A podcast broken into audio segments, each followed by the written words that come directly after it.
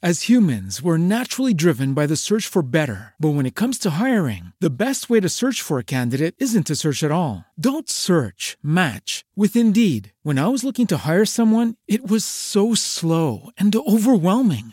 I wish I had used Indeed. If you need to hire, you need Indeed. Indeed is your matching and hiring platform with over 350 million global monthly visitors, according to Indeed data, and a matching engine that helps you find quality candidates fast. Ditch the busy work. Use Indeed for scheduling, screening, and messaging so you can connect with candidates faster. And Indeed doesn't just help you hire faster. 93% of employers agree Indeed delivers the highest quality matches compared to other job sites, according to a recent Indeed survey. And listeners of this show will get a $75 sponsored job credit to get your jobs more visibility at Indeed.com slash podcast. That's Indeed.com slash podcast. Terms and conditions apply.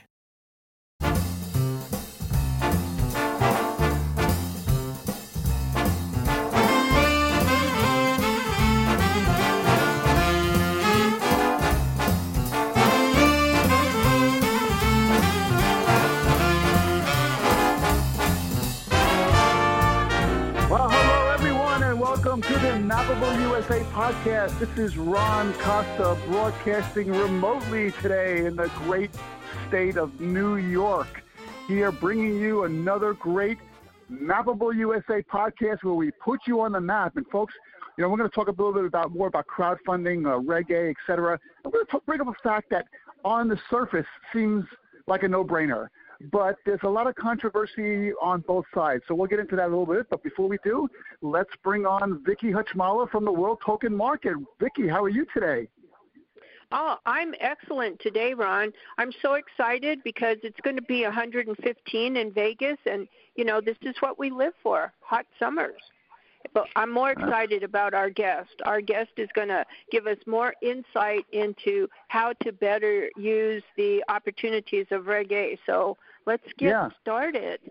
Exactly. Uh, That's that's one of the reasons why I'm glad that I'm kind of like not in Vegas right now because of what you just said with the weather. But uh, but let's let's let's get him on right now. Let's talk about uh, Manoj Grover from Plexus Media. You guys might remember him. Manoj, how you doing today? I'm doing great, Ron. Thank you, Vicky, for having me on again. Uh, by the way, Vicky, to be honest with you, it sounds I'm really happy from your tone of voice that you guys have 115 degrees, but I'm not envious at all. I remember our last call we were at 50, and you were saying you were close to 90. Then you said, you know what? I wish I was closer to 90. Now we're at 75 to 80, and it's perfect up here. So you can keep your weather. Yeah, but Manoj, this is why God created swimming pools so that when it's 115, you can just jump right in. True, Yeah. but you do realize that the transfer of like heat and energy in physics, the water does warm up. Oh, Right. No. man, It- it- funny. Yeah. That's why it's great. If- if- And Uh, if you you need, and if you need everything, any, don't you? And if you need any more inducement, you just take a cold beer in there with you, and then you're pretty much in heaven. Well, okay, no argument from my side. well, you know, Manoj, uh, after after your last podcast that you were on, got a lot of comments from a lot of people saying that that was such, such a great podcast, and in fact, some people said, you know, you you should just like have Manoj do all your podcasts because it was really really great. So uh, I'm really I happy to have you on again. Thank you. Yeah, yeah, and uh, and today, listen, let's let's talk a little bit more. Actually, before we do that, uh, uh, again, a really quick overview of of uh, of your company and what you're doing right now for our audience, in case they didn't miss the last time. So not a problem. So uh, Plexum, we're a uh, investor-focused digital marketing firm, meaning that we help issuers or companies that are looking to either pre-IPO, uh, get awareness of their stock, or a Reg A or any type of company doing financial raises. We help them get the their story out and attract investor eyeballs. And we're a pure online digital organization. We help uh, companies from basically brainstorm their key messaging, uh, develop investor profiles. So the idea is that, like how you would in any business, trying to identify who your client is, when you're doing raising capital, you have to identify who your investor would be. Who would be that value investor that would stick with you through thick and thin? So we help in developing those profiles and then build out the distribution tactics to actually get the message out uh, attract the eyeballs, and uh, eventually, hopefully, help in the conversion of them to long-term shareholders. No, that sounds that sounds excellent. Of course, uh, this podcast usually we have both investors and issuers uh, always listening and downloading these podcasts. Today's today's podcast really uh, is of interest to the issuers because we're going to talk about a few things uh, with with Reg A craft, and obviously Reg A has a lot of moving parts, and uh, one of them in particular is this whole uh, testing the waters option that issuers can do. And I got to tell you, Manoj, when I first uh, learned about this, I thought this was a no-brainer. I thought, you know, this is such a great option for issuers. Uh, but then I also heard the opposite. There's actually a, a school out there that I think that may not it may not be that great. But uh, what's your take on the whole thing? Let's let's talk about this again from a real top level. Well, if I can uh, give you some like context and of who I am and how I perceive things, and maybe that would add a little more meat to the conversation. So I grew up as an, uh, in a family of entrepreneurs. We're business owners. My father was an immigrant that came to North America, Canada specifically, uh, not seeing an opportunity, getting a job to start a business. And for that is a common story, not common American, Canadian, North American story, where you, necessity breeds innovation. So most people do things because they have to. And as a result, many entrepreneurs are really let's say risk we define them as risk takers their risk tolerance is much higher uh, they jump into opportunities and basically it's a swim or sink or swim type of mentality however it does not mean that you don't do your research it does not mean that you do not evaluate the benefit of or, or evaluate the opportunity to see is it worth it or not and given the market today, given the current situation we're in, it it it actually is more important to do your research, to look at what the opportunity is. Is there a market for you? Is there a market? Is there a product market fit for what you want to do? And I think that's where the value of testing the waters come in comes in, because if you specifically talk about Reg A, Reg A capital raising is expensive and expensive because there's so many costs uh, of overhead, meaning from legal to uh, financials to marketing to administrative, and just the it's literally doing a full-time job. So there's actual labor costs of the individual raising the funds themselves and working on this. So I think the value of testing the waters is doing the due diligence up front to evaluate if there is this opportunity and instead of getting into the tens of thousands of dollars of expenses that a Reg A requires and not knowing the potential of success, you actually get to mitigate that risk by doing some more homework in advance. And that's what this opportunity allows. Yes. Yeah, a lot of people think when it, it appears to be easy that they can do everything, but uh, I think that's where people make their mistake. You can't do everything, and this is a time where you need experts to help you to make sure you're successful. Because, you, as you said, it's very expensive. It, it is. I 100% agree. Yeah, and uh, and and Manoj, the idea behind the whole testing the waters as well is is setting up some kind of a of a platform or some kind of a thing on your website which allows people to pledge interest. Is is that right? Can we can we explain that a little bit more? Well, so essentially, what it is is you as an issuer or uh, assessing is there let's say one says I said earlier product market fit. Are there people interested in your offering? Well, even to take a step back, you're not unless you're qualified by the SEC, you cannot offer stocks or sell any securities or even talk about the price points of what your program is. But essentially, you're allowed to gauge is there interest in your company, and you're allowed to uh, generate uh, lead lists or potential investor lists but you cannot solicit them to sell them something. If I, I hope you understand what I'm trying to how I'm differentiating mm-hmm. During an actual campaign, once you're qualified by the SEC, you're allowed offering the uh, the uh, the offer, presenting the offer. You can talk about the opportunity. You talk about the price. You can talk about the potential return. Uh, during testing the waters, you can't do that. But what you can mm-hmm. do is test and evaluate: is there an opportunity for me to raise money? Is there a buyer out there who'd be interested in my story? And if there are, okay, what messaging will work for them? Um, most people think that they'll make a video, have a nice, attractive video, um, have a, a nice pitch, uh, nice ads, nice colorful banner ads, and expect that people will bite. In reality, it's not 100% guaranteed, right? So we, in technology, we talk about something called A/B testing. I mean, you try to get from point A to point B and test the path to get there. You do the same thing with using testing water uh, rules, and you get to test: does it work? Is my messaging working? Maybe you have to do some tweaks and changes, and then ch- and change the messaging. And maybe the second time, the third time, it works better at a much lower cost. And then, as you talked about pledging interest, if there are individuals out there that like your concept, like your messaging, you're allowed to collect their information to communicate with them. And then once you get qualified by the SEC, you can solicit them for their investment. Interesting. So now, when these lists are made, let's say you do a testing the waters campaign and you generate a list of let's say a thousand people as, as an example. Now all of a sudden you realize, you know, this may work. I think uh, I think we're going to go forward with this with this uh, program with this with this capital raise. Uh, does it matter where your name is on this list in terms of your ability to invest? I mean, does, does the thousandth person get the same shot as the first person? I I would think so. I would say so because the idea is that you're offering the same uh, like when you when you do a offer circular with the SEC, the the deal you're offering it's offered the same to everyone, right?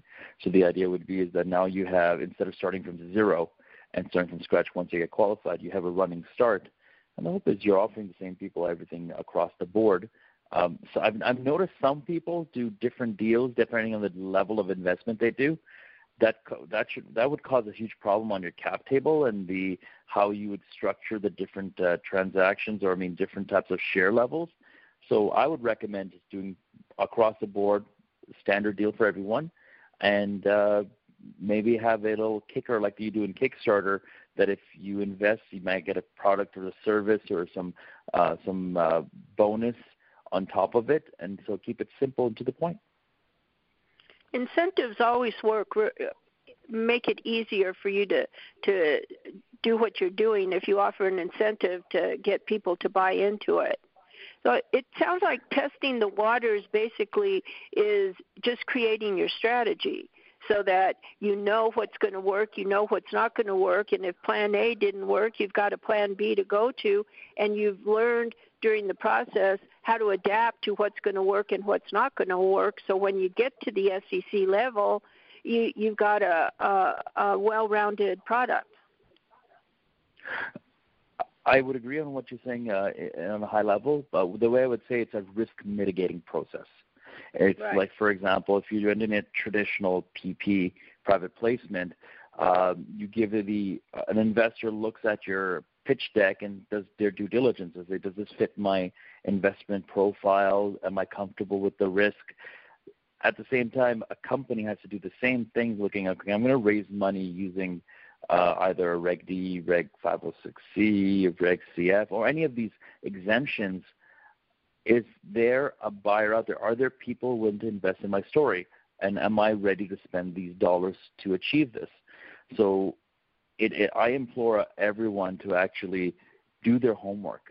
Um, sometimes there's something that you and I would like because you find it so cool, but doesn't mean there's a market for it, right? It's uh, and right. I'm not investing, you're not investing in it, so of course everything's cool if we're not putting our money to it. But if an organic company's bread and butter livelihood is dependent on this, it's in their best interest for their existing investors and any future investors to establish, hey, is there a market for what I'm trying to do? Are there and and the cool part for Reg A is you can actually the whole idea is to find an audience that can potentially be a brand ambassador as well, right? So not only they're investing in your product, but they can consume at the same time.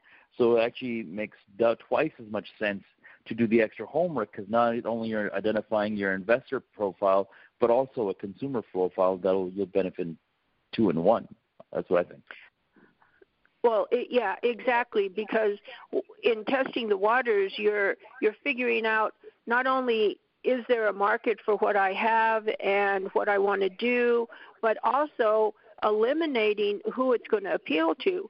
Between you and Ron and I, we may like one thing, but two of us may not like another thing, but by eliminating the two of us that don't like it, you now can create more of a focus on who or what type of investor is going to be interested so you can focus on that type of investor so you're not wasting time and energy and money with people who you know from the start aren't even going to be interested.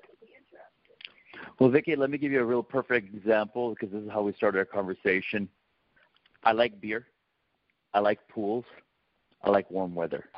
But I'm not coming to Vegas at 150 degrees. so we eliminate See? you from our from our uh, tourist uh, list, right? exactly. So if you were thinking, uh, if I was being tested the waters coming, being enticed to come to Las Vegas with those three features, individually, yes. Together at 115 degrees, no. No. right. So therefore, if I was pitching somebody uh, uh, an opportunity to come to Vegas right now, I would not be the ideal target. As a result, you've done your due diligence, and exactly. you know that there may or may not be a market for me at this time. At 98 degrees, yes, I would be the first one on the airplane to show up to Vegas. So for 10 months out of the year, you would be the perfect person, but for those two, you just don't want to have anything to do with it. Exactly. But you, yeah, but a, you know point. this information, and this information is valuable to you in how you want to present your your marketing plan or how you want to uh, go forward. Because the more information you have, the better decisions you can make, and the better your strategy will work out in the end. The way I look at it is there's three there's there's a there's a decision map or decision tree you have to make. With, with the advantage testing waters, you have other three options. A, uh, you test it, you do your your uh, testing the waters. It's a surrounding success. You move forward. Two, you do the testing of waters and it fails. Then you have the choice to either pivot, go back to the drawing board, refine the messaging, identify do a better job in your in your communication in your concept, and then try again. And if it works, then you basically go back to A and just move forward. Or three, option C is basically you fail and decide, okay, there is no market for this product or concept, and we just end it there. We just bite the bullet, absorb the loss, and take our licks, and just move on. So it's like you said, it is information and data is extremely important because now you have three decisions to make, and each of them have a different financial implication. Exactly. Yeah. So, so Manoj, what are we talking about on a time frame of testing the waters? How long does the testing the waters campaign, if you want to call it that, last? Uh, there's no rules about it. Like, for example, um, you can test the waters uh, with the with basically with the limited information and with some warning labels about advising people that, that you're not soliciting them for investments until you get qualified. So if you're qualifying takes 60 days, takes 90 days, you're you're you're unlimited to how long you want to do this. It's only how much you want to invest into it. But I want to go back to something you said earlier, Ron, in our conversation before we started, that there's different food, are different thought patterns. Some people believe in testing in the waters, and others do not. Um, what I would like to add is that there's no single formula of how to doing it. For example, uh, there's exemptions like regulated CF. Um, you can submit for a Reg CF campaign and consider that a testing the waters type of opportunity because it is much more dependent on the issuer, a much lower cost. You have uh, you can still communicate the message and get investments in and do your A/B testing. And so, if for example, if you are willing to take the time and investments in doing a Reg CF and consider that you're testing a waters campaign, and then see if there's an appetite for it, and you do raise money, and therefore you've not only done A/B testing, you've raised some money, and now that, that those dollars could a cover the costs for the Reg CF, as well as allow you to transition to a Reg A if that is part of your uh, part of your plan. And so as a result, you're not you're basically recovering some costs and moving forward, and then starting your Reg C, uh, Reg A. Whereas for others, if you're not interested in doing a Reg CF campaign at all, then basically define okay, what's your timeline, what's your budget based on that timeline, and from there do your A/B testing, see if there's a market for your product. Yeah, we call it the bridge, the bridge to Reg A. You know, you start off with the Reg CF, and and you go uh, just as you said. Uh, we see a lot of companies doing that. So that's a that's a good point as well. Yeah, and I, there... I've heard that. Sorry, just really quickly, uh, Vicky, before you say uh, next comment, is that now I've heard that the potentially increasing the Reg CF to five million dollars. That may be a very appealing opportunity, except that you're restricted Absolutely. to being on a platform. But at least if the limit's high enough, you can actually invest enough dollars to get a good ROI. Correct. Correct. Yep. Yep. Uh, Vicky, what were you going to say? I, what I was going to what I was going to ask Manoj, are there certain businesses or uh, companies uh, or industries that just this Reg A is just not something that's going to work for them based on either not not just on whether or not they can afford it, but on what they're trying to do or what they're trying to get investors for. Do companies do you ever say no to companies that come to you because you know that it's just not going to work for them? Yes, we do, and the reason why this is a, not only um, actually it's a very good question you've asked, and the reason why is it just you have. I'm a salesperson. I always like to make people please people, and the hardest lesson I ever learned was to say no, and especially in a Reg A environment where the marketing aspect is the basically the engine that makes this go. Um, if we say yes to every opportunity without doing our due diligence, will this be a success? We're not only disservicing the client just to take their money, but we're actually putting ourselves in a risk because there's a potential reputational risk of not able to be succeeding, and therefore our reputation is in line of the failure rather than the issue themselves. Because there's so many moving parts to a Reg A. Like for example, we're under COVID right now, and uh, perceptions, financial risk, many things change given the current current environment. So without doing proper due diligence and looking at, okay, is this something that will succeed in? Is there a market for it? Uh, is there what dollar point they're on? What is the growth opportunities for this? And will this fit our model of business as well as are we willing to risk our reputation on this? So these are so many moving parts in the decision making. So, you know, to simplify, to answer your question, yes, we have said no, and but there's a lot of points that we have to take into consideration before making that decision. So if I'm a business and I'm thinking, well, you know, this might work for me, uh, I think I'm going to go forward with it what would be the first question I would have to ask myself in order to take that first step and know whether it's really going to, to work? Is somebody willing to pay for your product or service? you may oh. for, you may think that you're solving a problem that applies to you and you might, it's your personal problem, but if nobody is willing to pay for it, then you don't have a business. There you go. So if you don't have a if you don't have a buyer, then what's the point? That's right. Exactly. Well, yes. that's right. And yes. and you can't expect a miracle. Yeah. Uh, and you know, I, once and in a while, getting back to but, you know, I, I getting back to your point before about uh, you know uh, saying no to some projects or this and that. I think that's one of the the negative things that people bring up about testing the waters because the negative part of it that I've heard was that if I'm testing the waters and I'm trying to get people interested, maybe people may like me and maybe people may say, hey, you know, yeah, I, I think your idea is great. I think this is great. Proceed. And all the, the status will be uh, saying, yeah, go ahead, go ahead, go ahead. But none of these people are putting money up at this point. But once the once the, the time is to come to, to come up with some money, then it's a whole different story. And people say, well, you know, I'm not ready to invest or whatever. And and then all you're testing the waters, that whole campaign, which gave you a green light go uh, becomes a red light because none of the people are ready to invest really. So that's the negative end of that. Uh, that that again that I've heard. What, what do you think of that? Well, that's a very good point. But then imagine you're investing all this money into a Reg A. So we can do testing the waters without having to spend any dollars on your audit, without having to spend any dollars on legal, because this is basically a a, a, a trial period. And you get some either positive or negative feedback, and it makes then allows more of some data to make a decision point. But let's say, for example, you skip all that and go straight into the Reg A. You spend money on your audits, spend money on your SEC fees, you spend money on the legal fees, any other administrative costs.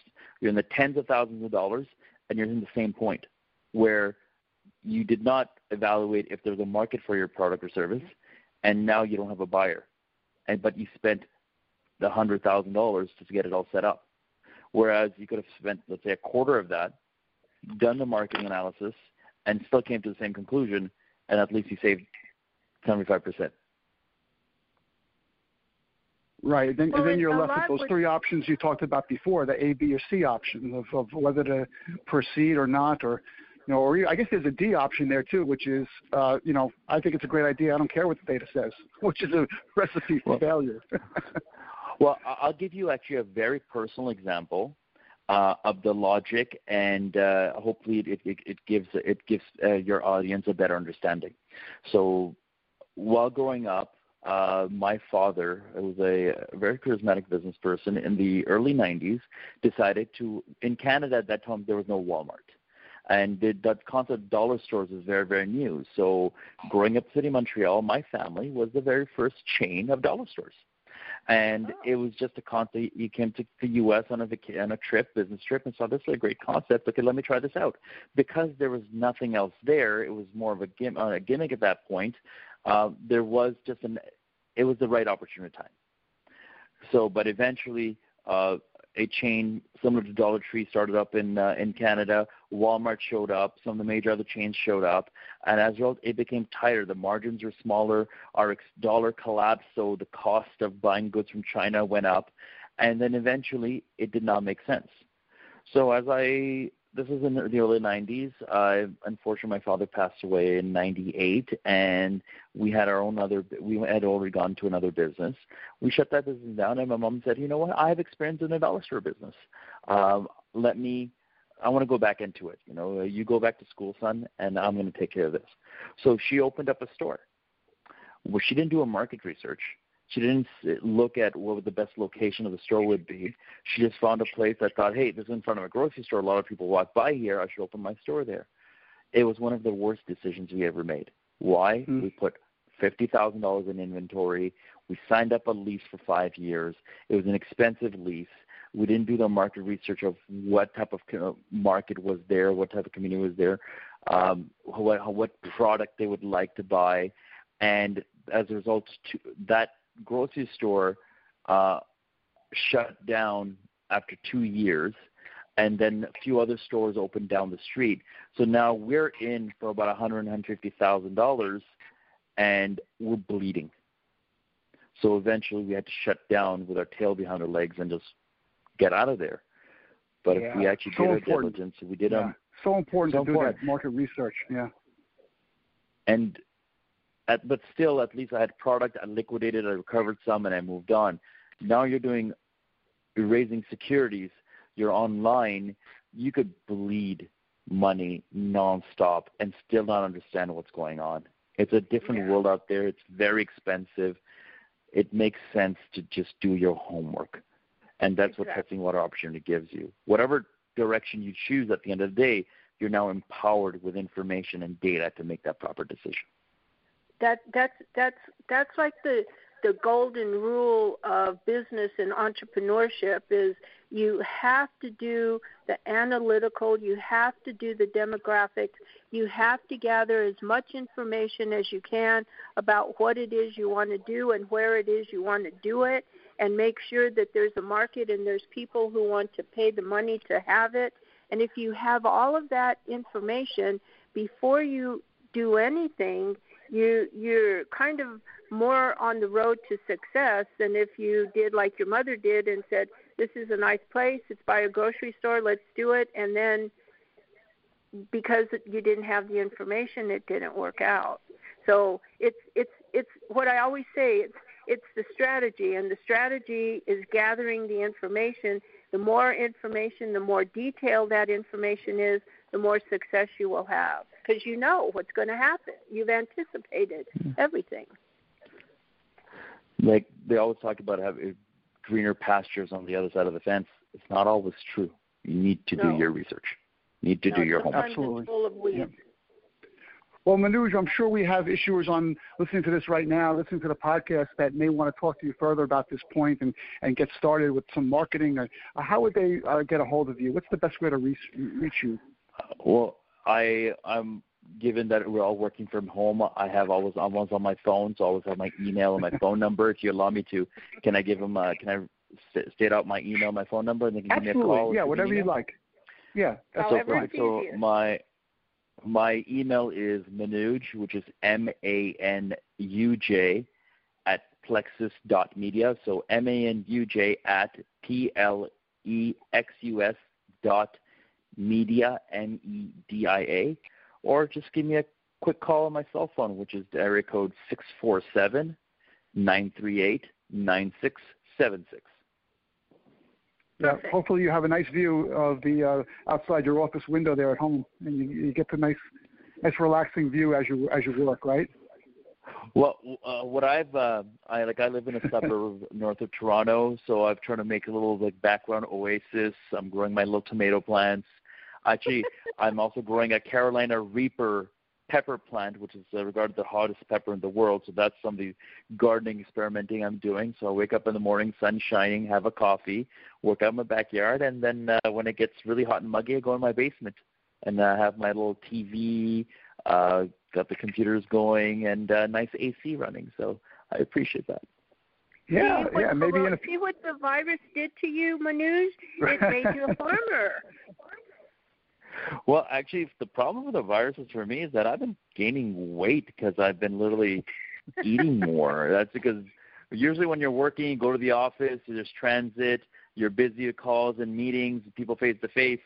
Here, I'm on the phone and walk to my kitchen, take out a bag of chips or a bag of popcorn or cookies, and basically realize why am I spending more on groceries? I thought I was going to save money sitting at home.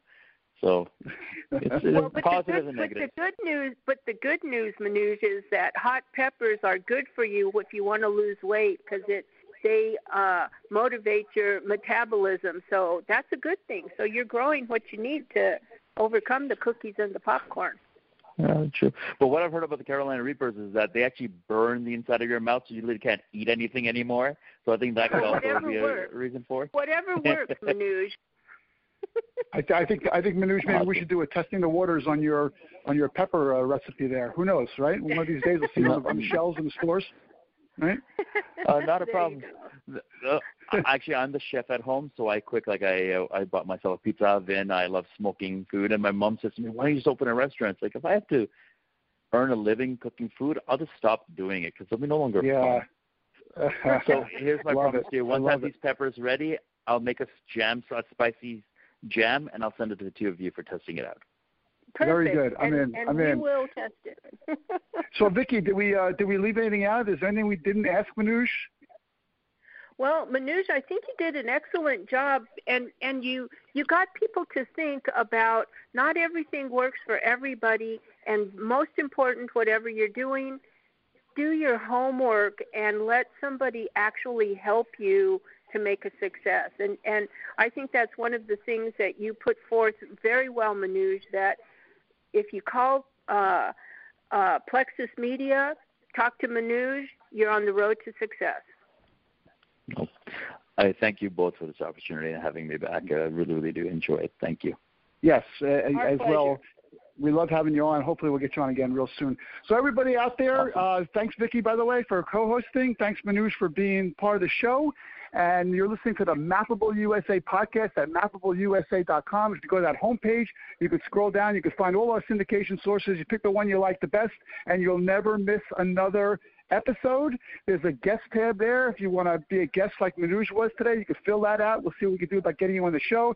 And if you like what you hear today, just send us an email, info at mappableusa.com, or leave a comment on the page you're listening to this right now. We really appreciate it.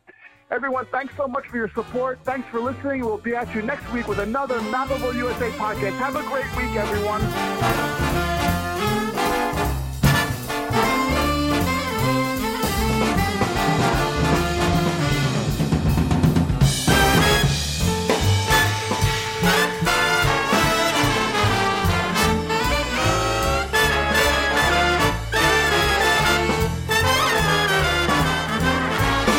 As humans, we're naturally driven by the search for better. But when it comes to hiring, the best way to search for a candidate isn't to search at all. Don't search, match with Indeed. When I was looking to hire someone, it was so slow and overwhelming. I wish I had used Indeed. If you need to hire, you need Indeed. Indeed is your matching and hiring platform with over 350 million global monthly visitors, according to Indeed data, and a matching engine that helps you find quality candidates fast. Ditch the busy work. Use Indeed for scheduling, screening, and messaging so you can connect with candidates faster. And Indeed doesn't just help you hire faster. 93% of employers agree Indeed delivers the highest quality matches compared to other job sites, according to a recent Indeed survey. And listeners of this show will get a $75 sponsored job credit to get your jobs more visibility at Indeed.com slash podcast. That's Indeed.com slash podcast. Terms and conditions apply.